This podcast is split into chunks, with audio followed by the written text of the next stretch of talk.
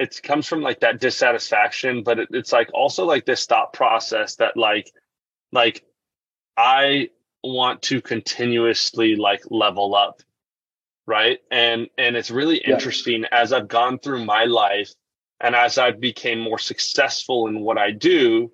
i realized that that you know i had let's say xyz goal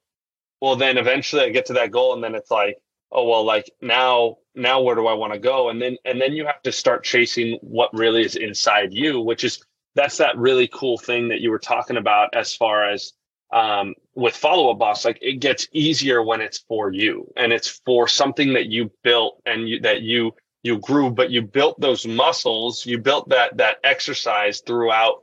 throughout all of these grind mode situations you know